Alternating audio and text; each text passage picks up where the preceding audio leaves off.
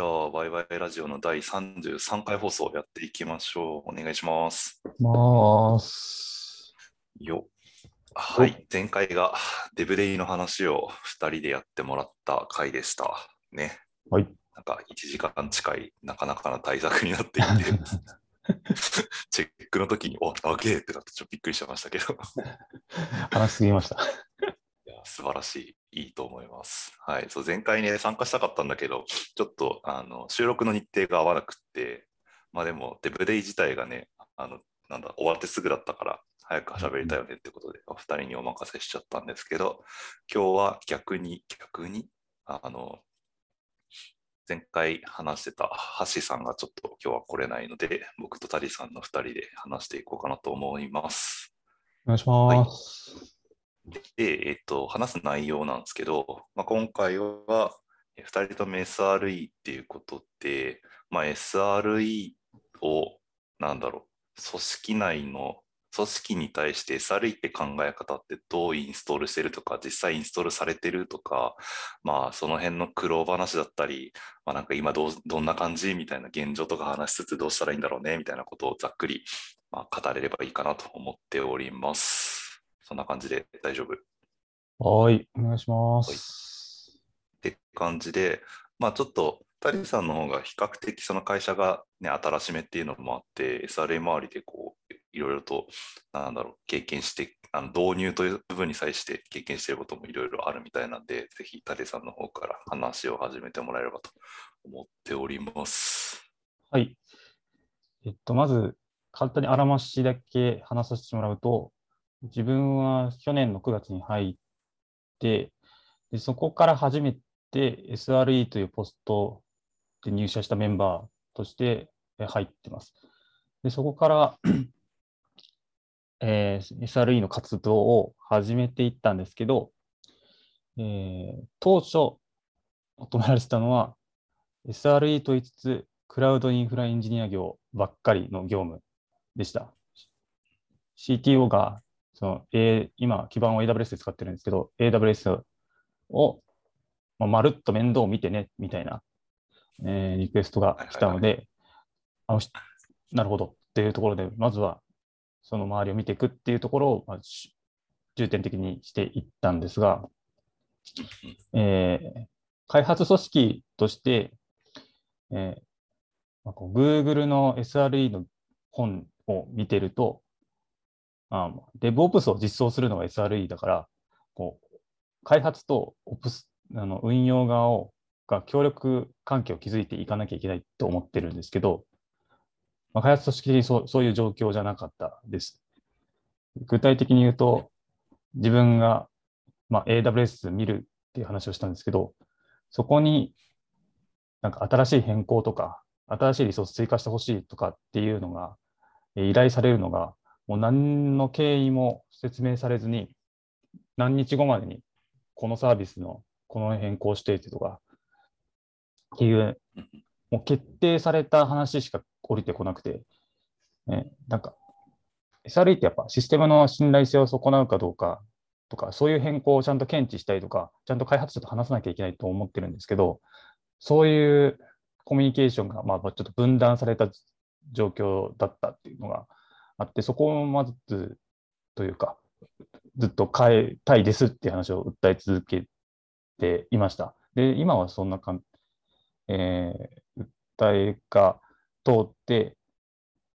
開発者のミーティングとかレビューとか加わってもらえるようになってきました。っていうのもあって、結構その初期の SRE 導入、組織における SRE 導入ってやっぱ、なかなか周りの理解を得ながら進めなきゃいけないっていうのは結構難しいなっていうのをすげえ感じています。はいはいはい。なるほどね。まあ、結構その SRE っていう言葉自体が、まあちょっとバズワード的にこう広がってしまいすぎた感があって、どうしてもこう、インフラ屋のことを SRE と呼んで募集をかけるみたいな会社ちょっと増えてる感じがしますよね。うんうん。まさしくうちもそうだったって感じですね。うん、結構そのよくあるパターンとして、なんとなく僕がまあ転職の時とかで観測してた感じだと、なんかこう、ちょっとちっちゃめのスタートアップとかだと、あの人数、最初はやっぱ開発チームの人たちが AWS とか使って、あのうん。インフラ周りを自分たちで作ってやってってるんだけど、まあ、インフラは別に専門でやっているメンバーじゃないから、その辺、本当にちゃんとできのかよくわからないみたいなところがあって、じゃあ、この辺をきちんと、あの組織規模もちょっと大きくなってきて、サービスも安定してきたし、その辺をこうちゃんとしっかりきれいに整えてくれて、いい感じにしてくれる人が欲しいよねっていう風になって、じゃあ募集かけるか、名前何にしよう、SRE だねってなるみたいなことが、なんか多そうなイメージはあります。うんうんうんうん。なんか、それはすごい感じますね。うん。ですよね。なんだろうな。まあ、だからちょっと多分最初の募集の時点での言葉の定義自体が多分そもそもあんまりこう浸透してないというか、うん。あの SRE エンジニアっていうもの自体をちゃんと思考して、あのなん転職とかを考えている人間からすると、まあ、ちょっと雑な使われ方をしていることが多いんだなっていう印象だし、まあ、なんかタリさんのその入社した時もなんかそういう感じだったのかなと勝手に想像しています。うんうんうんそうですね。なんか SRE って結構便利な、さっきのバズワードじゃないですけど、便利な言葉だなというのは思ってて、まあ、言いよう 一つで、もうなんか SRE って組織として捉えることはできそうだなっていうのを、ひしひしとまあ感じますね。だからまあ、使いやすいだろうなっていうのはありますな。なんかその転職とかのタイミングで SRE エンジニアという募集枠で応募したんですか、タリさんは。そうです。うんうんうん。なんかその時に、まあ、転職の時って必ずジョブディスクリプションじゃないけど、そのな何するかみたいな話って当然されると思うんですけど、うんうんうん。そのタイミングではどういう話をしてたんですか？まあ、まずはやっぱ AWS をまあ見てほしいですって話をまあ聞いてて、で、まあ、でも開発、自分はしたことないけど、まあ、その開発に加わっていきますよねみたいな話をしたら、まあまあくいいですって話をされたんで、あ、じゃあ、なんか、Google が言ってるようなことができるかもな、みたいなのがうんうん。あって、まあ、ちょっともろもろ他にも理由があるんですけど、まあ、入社したみたいなことはありますよね。なるほど、なるほど。じゃあまあ、その時点である程度最初は AWS を触っていくっていうのは、まあ、そうだよねっていう前提で、うん。うん。自分の経験値とかスキルの話もあるから、そこから徐々にこう開発の側にもちゃんとあの協力して一緒にやっていける体制作りたいなみたいな、まあ、そういう雰囲気では、うんうんうんそうですね。じゃあ自分の得意領域からこう、なんか、えそもそも開発の仕方としてこういう行動でいいんだっけみたいなあレビューとかもしていきたいなとか思ってたし、自分も書ける部分は書いていきたいなと思ったので、うんうんそういう得意領域から関わっていきたいとは思ってました。なんか結構その、ある意味、タディさんがやってきたことって、すげえ正当なというか、なんかその、今、その特にこういう日本の、日本のっていうとちょっと主語が大きいけど、まあ 状況の中で SRE をインストールしていくっていう手段としては、まあ、結構まっとうな手段なんじゃないかなって気がしてるんですけど、どう思います？そうでもないのかな、まあ本人は大変だと思うんですけど。とっていうのは、なんかそう自分の得意分野から、なんかこう、できることやっていくみたいな、すごいざっくり言うと、アプローチがいいっていうことを感じか？そうですね。なんか結局、その SRE っていう、まあ、名前をつけるかどうかさておき、多分インフラ屋が求められる現場っていうのがまあ最初にあって、でインフラ周りが整わないと、でも SRE って結構厳しいと思うんですよね。その開発側と一緒に組んでっていうのも、まあ、結局その下回り整ってない状態でサービスレベルのアグリーメント作ろうとしても整わないじゃないですか。あのなんだあ、なるほど、なるほど。いくらにボコボコはうん。ですです、そう。ボコボコ穴がある状態で、先に、まあ、アグリメント作るっていう話もあるけど、なんか、空想で終わっちゃいそうな感じがして、まあ、だったら一旦足回りをきれいにした上で、改めて SRE っていうロールの理解を得ていくっていう、なんかアプローチは、結構こう、うんインストールの流れとしては非常にまっとうなんじゃないかなと勝手に聞いて思ったんですけど。うん確かに、やってるときは、なんかそもそもよく SLO とか SLI を定めて、それに対して活動していきましょうねっていうのがあると思うんですけど、それ以前になんかこう、セキュリティ的とか、ちょっと構成的に目につくとこ多いし、なんか、IAM の使い、AWS の IAM の使い方とか、これやばくねみたいな話とかをがやっぱ目についてそれどころじゃなかったっていうのは、あ確かにあったなと思い出しました。うんなんかそういうのはある気がするんですよね。なんかなんか多分流れとしては間違ってなくて、ただ、つらみは多い気はする。やってる本にその SRE に持っていくための活動っていうのはすごい大変そうだなっていうなんか思います。ですね。やってる側は確かにそうです。なんか、なんかさっきの上司との話じゃないですけど、やっぱせめてこう仲間内では理解されてほしいなみたいなところがあったんですけど、そもそもこう直属の上司から、なんだろ、自分の関わり方として今のままだと SRE って考えを導入し続するってことはできなさそうだから、じゃあこういう関わり方をさせてくださいていうのを説得するとこから始めていったりもして、なんか自分的にはこう開発組織内では SRE って必要だよねっていう土壌があるのかなと思ったら、まずそこから啓蒙しなきゃいけない。そうだなって思って今やってたりとか、周りの人も当然、ただが何やってるか分かんないので、じゃあ、ただって何をやってて、何をするために SRE が必要なんですか、今の開発組織にとってみたいな話とかを、なんかこう説明するみたいなとか、発信したりするっていうのを今やってるんですけど、でも確かそういう理解を得ていくところが大変、じゃあ各社さん大変なところあるのかなっていうのを、なんか自分がやりながら思っていて、逆にこっちから聞きたいのが、ノートさんはどうなんだろうなっていうのが あって。ああ、そうっすね。えーっと、多分自分が少なくとも思ってる限りにおいては、えーっと、現状の SRE チームは、えー割とインフラやってます。うんうん少なくとも。そう。で、えっと、まあ、メンバーの中でコードをある程度書けるメンバーは揃っているというか、あのいるので、あの、例えばラムダとかみたいな使って、ちょっとこう、監視のシステム作るとか、あとはその、パイプライン系、開発者がに使ってもらうようなパイプラインを整えるみたいなところもやってるんで、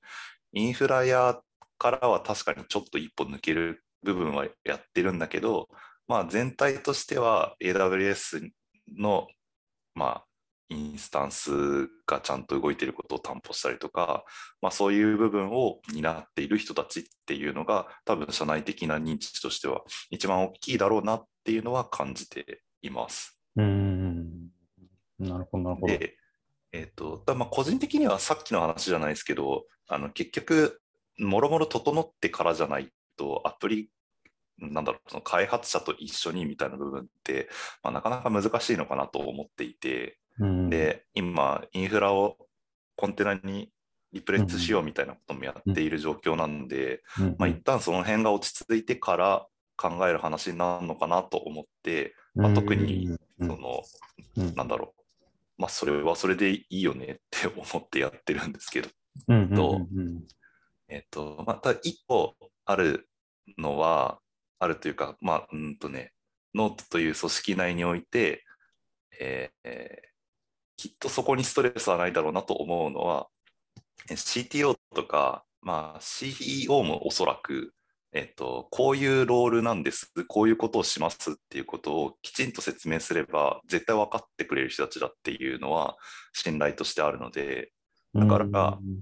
例えば、まあ、コンテナ移設終わって SRE としてなんか内部的な SL を決めてなんかあの開発者の人たちも例えば何人かこう、ね、チームに入れて一緒に信頼性担保していくっていう形にシフトしていく、まあ、シフトっていうとあれかもしれない。こう職域を広げていくっていう近いかもしれないですけど。っていう対応したいですみたいなことを説明してそれに足るリソースがあるとか、まあ、状況的にきちんと許す状況が作れていればそれに対して理解得られると思うし社内のエンジニアもまあ必要だよねって言って後押ししてくれるだろうっていう、まあ、予想はできるのでうん、なんかなるほど。そうですねそういう意味では非常に心持ち的には楽な気持ちで、今はインフラ屋をやっていますね。うーん。周りの理解はすぐ得られそうというか、まあ、協力してもらえる信頼関係があるってことね。協力してもらえるだろうっていう信頼はしてますね。うんうんうんうんうんうん。なるほど、なるほど。かな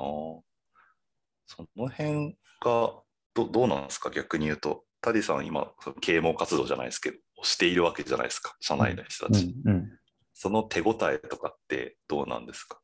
えっと、エンジニアサイトは、まあ、ももろ直近で、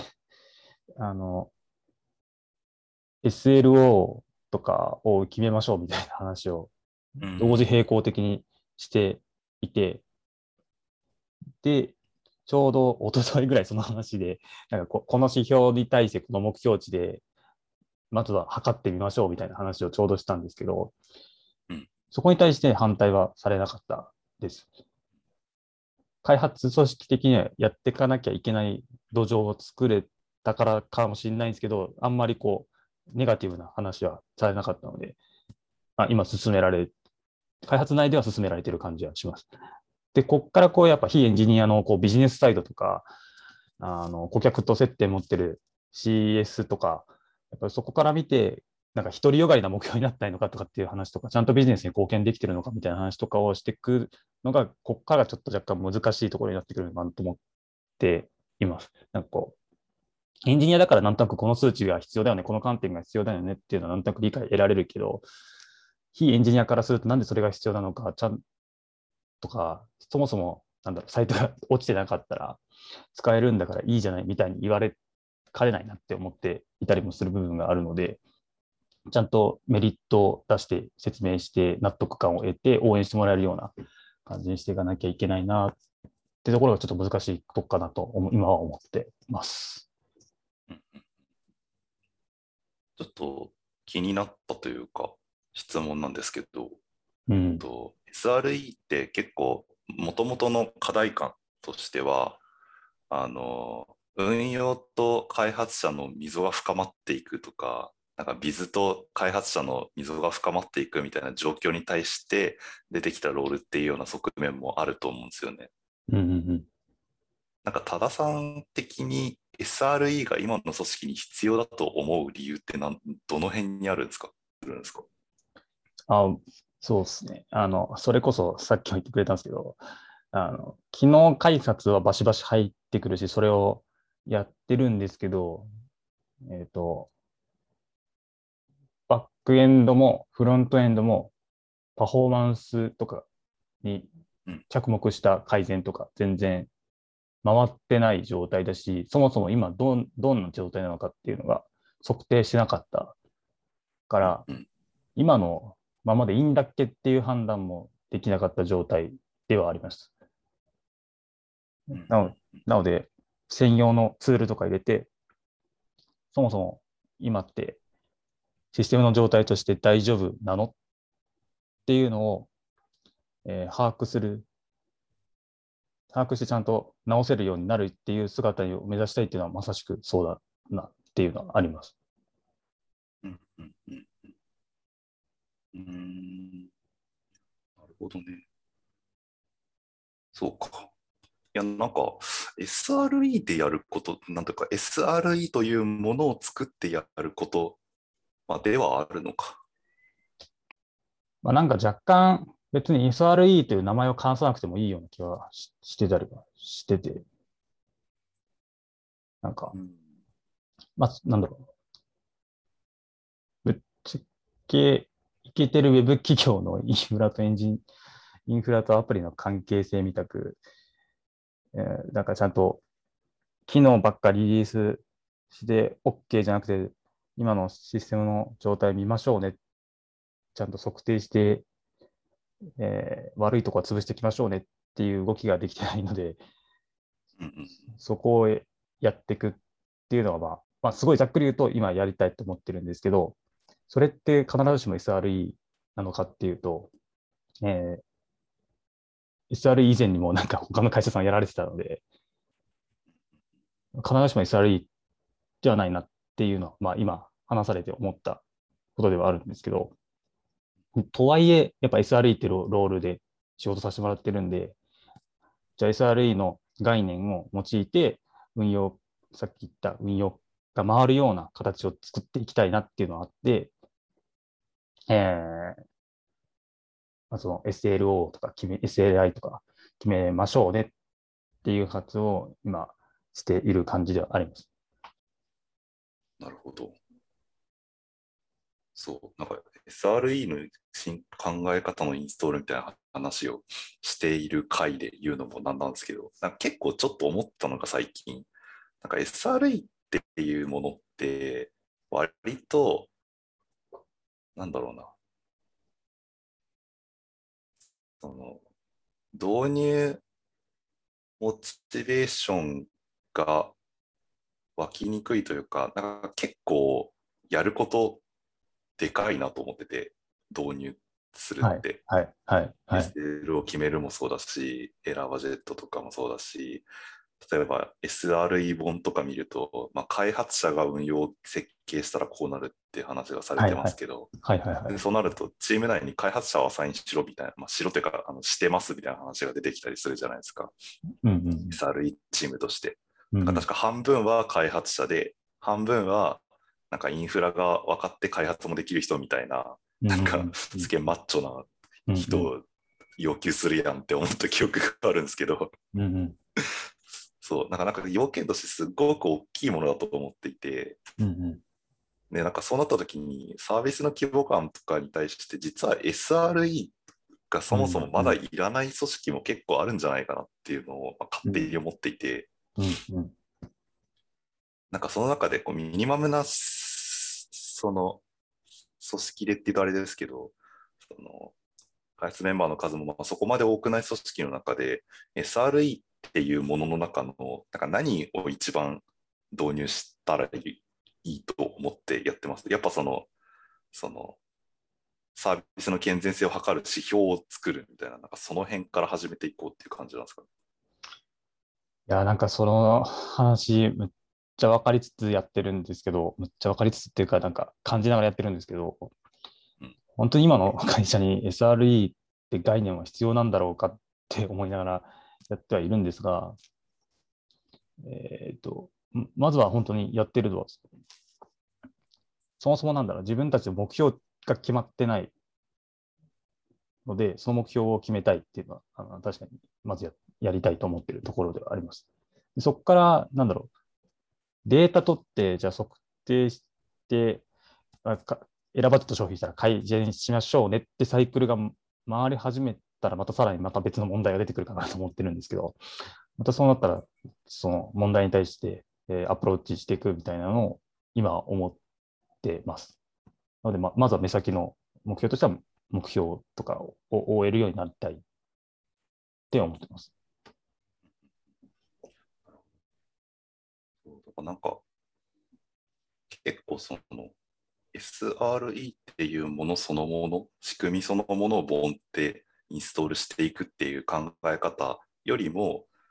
そのパーツパーツで、まあ、そもそもサイトの信頼性大事だよねみたいなことをまずみんなで合意していく。はいはい、合意したら、はい、えっと、SLO みたいなものをつけていく。そこに、まあ、数値としてつけていく。まあ、そこがないと SRE エンジニアっていうものの多分評価とかもできなくなってくると思うんですよね。組織として、うんうん、みたいなことを段階的に進めていくっていうのが必要で、で、まあ、そこにおいて SRE っていうのは、まあ、名前として関しているけど、まあ、それが包含する内容全部が必要かっていうとそういうわけではなくってただまあ SRE って概念が持っているものの、この部分必要だから今の組織に入れていこうみたいなことを、まあ、ちょっとずつ進めていくっていうのがやり方なのかなって今ちょっと話を聞いてて思いました。そうですね。今やってて思うのは確かにそうだなと思います。全部はできないから、まずは自分たちができそうなところから、うん、えー、近づけていくっていうのが良さそうだなっていうのは思いますね。うん、結構なんかその定義論が好きな人も いるし、なんか SRE って呼んでるのにインフラ屋じゃねえかみたいなのに批判的な声とかもまああったりはすると思うんですけど、うん、なんか個人的には別にそれでよくねと思ってて、なんか別に名前なんてどうでもよくて、まあやってることが全部なんで、なんか、まあ、って考えたときに、その、なんだろうな、SRE という考え方をインストールすると言いながら、SRE のこの部分をインストールしていこうっていうのをひたすら繰り返していくっていう、まあ、やり方もあっていいんじゃないかなって思ってたんですけど、なんか、ありありっぽいなっていうのに思いました、今。いや、ありでやってほしいと思ってます。なんか自分が なんか全部できてないからこそ、なんかまずはできるところからこう、つまみ食いでやらし、やっていければなっていうふうに思ってますね。うん。なんか逆に言うと、変な話ですけど、僕もその SRE というものが、いわゆる SRE 本に描かれているような形できちんと機能している組織、その本当に、本当にその SL を決めてエラワジェットもあって、で、それに対して開発者とともに、もうコード書くことも含めて、もう全部丸とやって、サイドの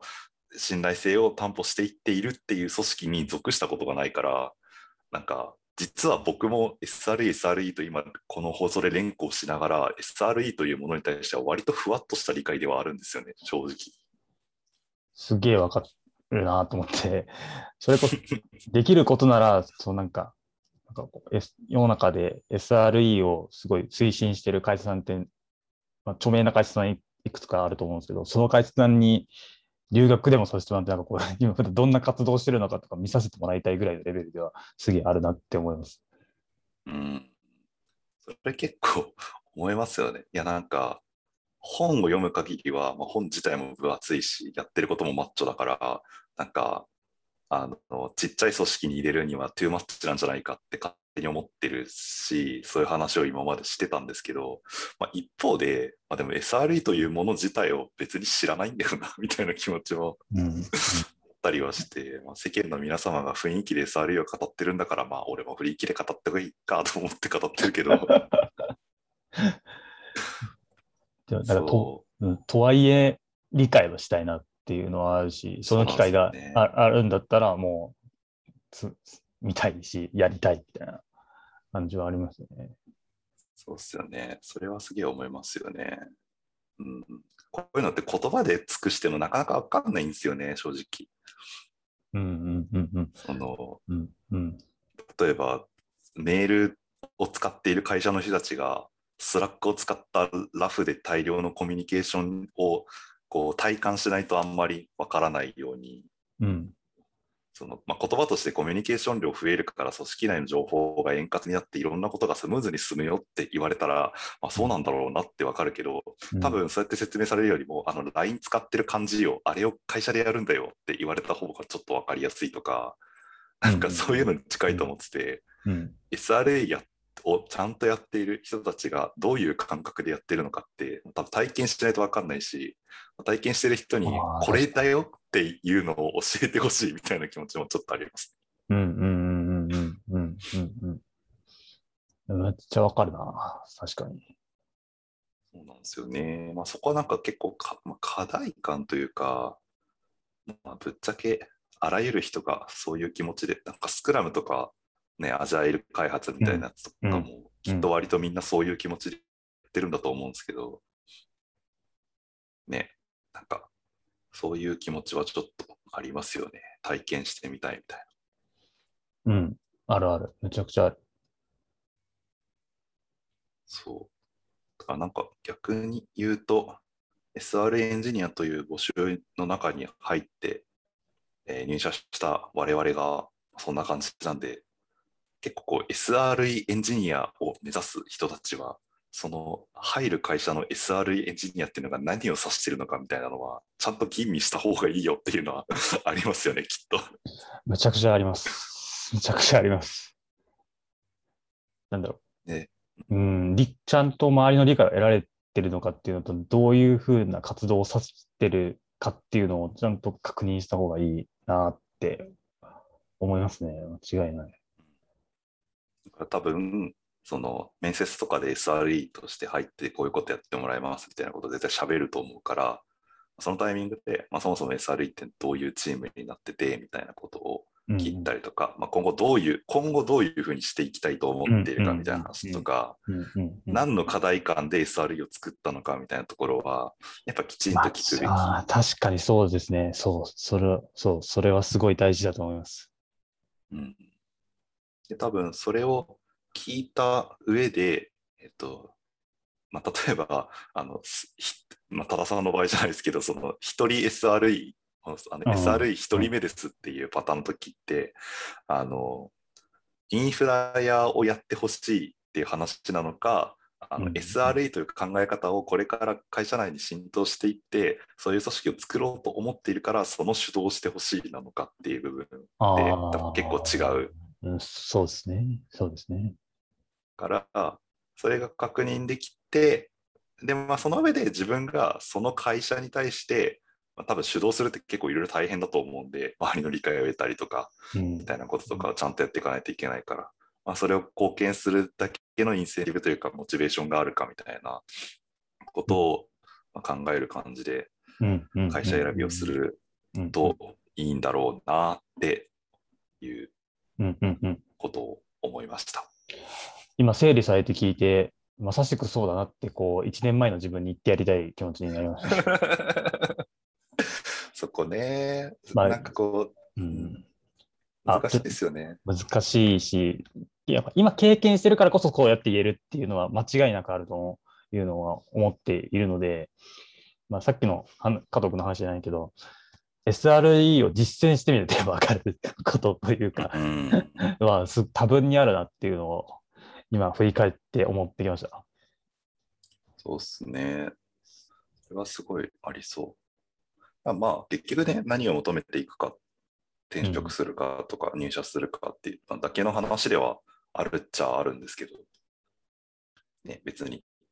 じゃあインフラ屋になるから悪いかっていうと別に全然そんなことないし、当然。う んうんうんとか、まあ、その組織とかサービスに対して愛着とかがあってそこに入るっていうこと話だったら、まあ、ジョブロールは関係ないみたいな人って別にいると思うし、まあ、そこはそれぞれだと思いつつ、なんか多分インストールって、まあ、多田さんの予想を見てても大変だし、すごいこう曖昧な中でこうやっていってるような活動になりかねないから、なんかそこの部分はあの自分がどこまでの責務を負って何をやっていくのかっていうのを結構見ないと SRE とかは結構分かりにくいし大変だよっていうのはちょっと思いましたね。うんうんうんうんそうですね。そうですね。そうね、あとね、2年後ぐらいにこう同じような放送をとって、いや、SRE 導入するにはこうしていけばいいんだよみたいなことが喋れるようになってるといいですね。頑張ります。そこは頑張ります。そう、僕も全然今の組織が SRE として成熟してるかっていうと全然そんなことないと思ってるんで、なんか、もうちょっとね、いろんなことをやっていきたいなとは思ってますね。うんうんうんうん。そう、そうなんですよね。直近はね、インフラの解決すべき課題が山積しているから、先にそっちを片付けないとって感じですけど。うんうん。なんか自分もが入社した当初に思ってたことと多分似似てますね。なんかうん、ちょっと気になっちゃうところがそもそもあるし、そもそもこうや会社としてやんなきゃいけないこともあるから、そそっちにまずは注力したいっていうのは間違いないです。まあ、全然ね、それに対して不満とかないし、そういうものだと思ってやってるから、うん僕自身は全然いいんだけど、っていうところですかね。うん。はい。なんか他に喋っときたいことありますか？他に喋っておきたいところは大丈夫です。これからも頑張ってきますという感じです。でもなんかやっぱアプローチとして多分正しいんだと思うんですよね。なんか、まあ、正しいというか少なくとも今取れる最善ではあるんだろうという気はしていて、うんそう。なんで、うん。うん。なんかタタイミングも良かったりするんですよね。なんかこうん。う、なんだろう。システムのリニューアルとか、そもそも、なんか、ここの機能を回収しましょうみたいなタイミングも結構重な今重なってたりして、切り替えた後と切り替える前でどう違うのかみたいなのをちゃんと測れる機会でもあったりすることもあって、だからその目標をなんか進めやすいタイミングではあったりしたので、なんかこう、やみくもにこう進 SLO をさ、SRE は追っていかなきゃいけないからすぐややんなきゃっていうよりかは、なんかその周りのタイミングがちょうどあった気はしたりしますね。今、振り返ると。そうっすね。いいっすね。まあ、あとはあれですね、SRE 本とかでも確か書かれてた気がするけど、SRE っていう考え方は、なんか経営レイヤーからインストールしてないと難しいよ みたいなこととかは結構書かれてたりするから、うん。うん、その辺は悩ましいというか、アプローチがいろいろこう大変そうなところだなとは思ったりしますけど。いや、なんかそれそれはまさしくだなって 思いましたっていうのと、あの、また話したいなって思ってるのが、今、SLO とか追い始めて思う、なんかこう追い始めながら思ったのが、やっぱこうビジネスにどう寄与してるかを、その経営レイヤーに対して説明するのが今、今できる材料がなくて。なんか、すごい極端に言うと、サイトが落ちてなくて、なんだろう、自分たちが思ってるビジネスとして重要な機能っていくつか自分たちで持ってる中にあるんですけど、その機能が極端な話、使えればいいじゃんって言われたら、もうなんかそれっきりだなと思っちゃっているんですね。なんかこう、パフォーマンスとかを改善していくことによって何が今のサイトではサービスで提供できてない価値をより高めますみたいな話とかがしていけないと、なんかこの活動をそもそも理解してもらえないんじゃないかと思ってて、そこを決めた段階でまた話したいなと思ってるんですけど、その SR、SLO とか SLI を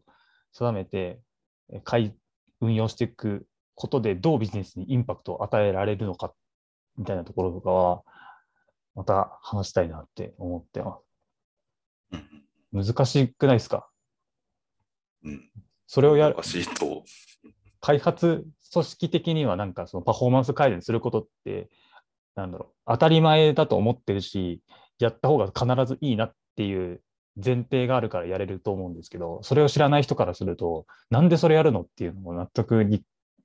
それが事業にどうインパクトあるのっていう話とか、まあ、聞いてくると思思うんですけど、し、まあ聞かれるんですけど、それを説明するのってすげえ難しいなって思っているので、その各社さんがまあ、どうやってるのかめっちゃ気になるし、加藤君がこう追うようにな立ち、なんかこう SLO とか作っていく立場になったときに、どういうふうに活動として持っていくのかなっていうのがすごい気になる話したいみたいな感じですね。うん。確かに。まあちょっとうちも多分今後やっていく話だと思うんで、うんうんあれですけど、まあ結局ビズ要件から落ちてくるものですもんね、その辺って。そう。すなんか、うん、そうそう。なんか何分間ダウンしたらアウトとかっていう話もやっぱ、うちらだけで判断できないじゃないですか。うん、だって完全にサービスよサービスによるから、うんうんうん。結局、ね EC サイトだったらもしかしたら何分間落ちたらあのいくらの売り上げがなくなりますっていう話が できたりするかもしれないし、まあ、あとはノートとかだとやっぱりそので止まってる時間が長いとユーザーのユーザーがその滞在するサービスなので比較的コンテンツを読むために。そうするとやっぱレスポンスタイム遅いだけでやっぱ利用者のストレスになってくるから、もしかしたら離脱率とかがそこで上がってきたりするかもしれないし、とか、多分結構レスポンスタイムとか、まあ、そもそもそのサービスがちゃんと動いている時間とかみたいなあたりが重要にはなってくるんだろうなと勝手に思っておりますけど、うん。その辺もね、なかなかサービスサービスによって違うから、難しそうではあるところではありますね。うん。そう、難しいからこそ、どういうふうに、その会社さんの中でやってるのかがすごい知りたいから、話したいっていう感じですね。うんちょっとやるようになったらまた話したい。そうですね。なんか最初何から始める、何から考え始めたらいいのかみたいなことを喋ってみたいですね。なんかその辺から喋ってみたい。そのビズ要件から落としていくってなった時に、その誰とどういう話をして、その要件として何を抽出していったらいいのかみたいなところって結構大事だと思う。てかまあ一番大事なところだと思うんで、うんうんうんうん。なんかそれこうやったよとか、ああやったよみたいな話をぜひしてみたいうんうんうんということで、うん。うん図らずも未来の議題というか 話題が決まったところで、はいそろそろ時間もいい感じなので終わりにしましょうか。はい。はい。ということで、えー、と33回で SRE のインストールについてとか、まあ結構 SRE どうしていこうみたいな話に近かったようなそうですね。気がしますけど、はい、してきました。はいまあ、SR エンジニアにもし今後なりたいよとか思ってる人は、あの転職の時いろいろ見てみてねっていうのと、SR エンジニアもうやってるよ、お前ら何言ってんだっていう人がいたら、ぜひ直接 Twitter とかで声かけて、お叱りをしていただけるとありがたいかなと思います。はい、って感じで今回は終わりにします。ありがとうございました。ありがとうございました。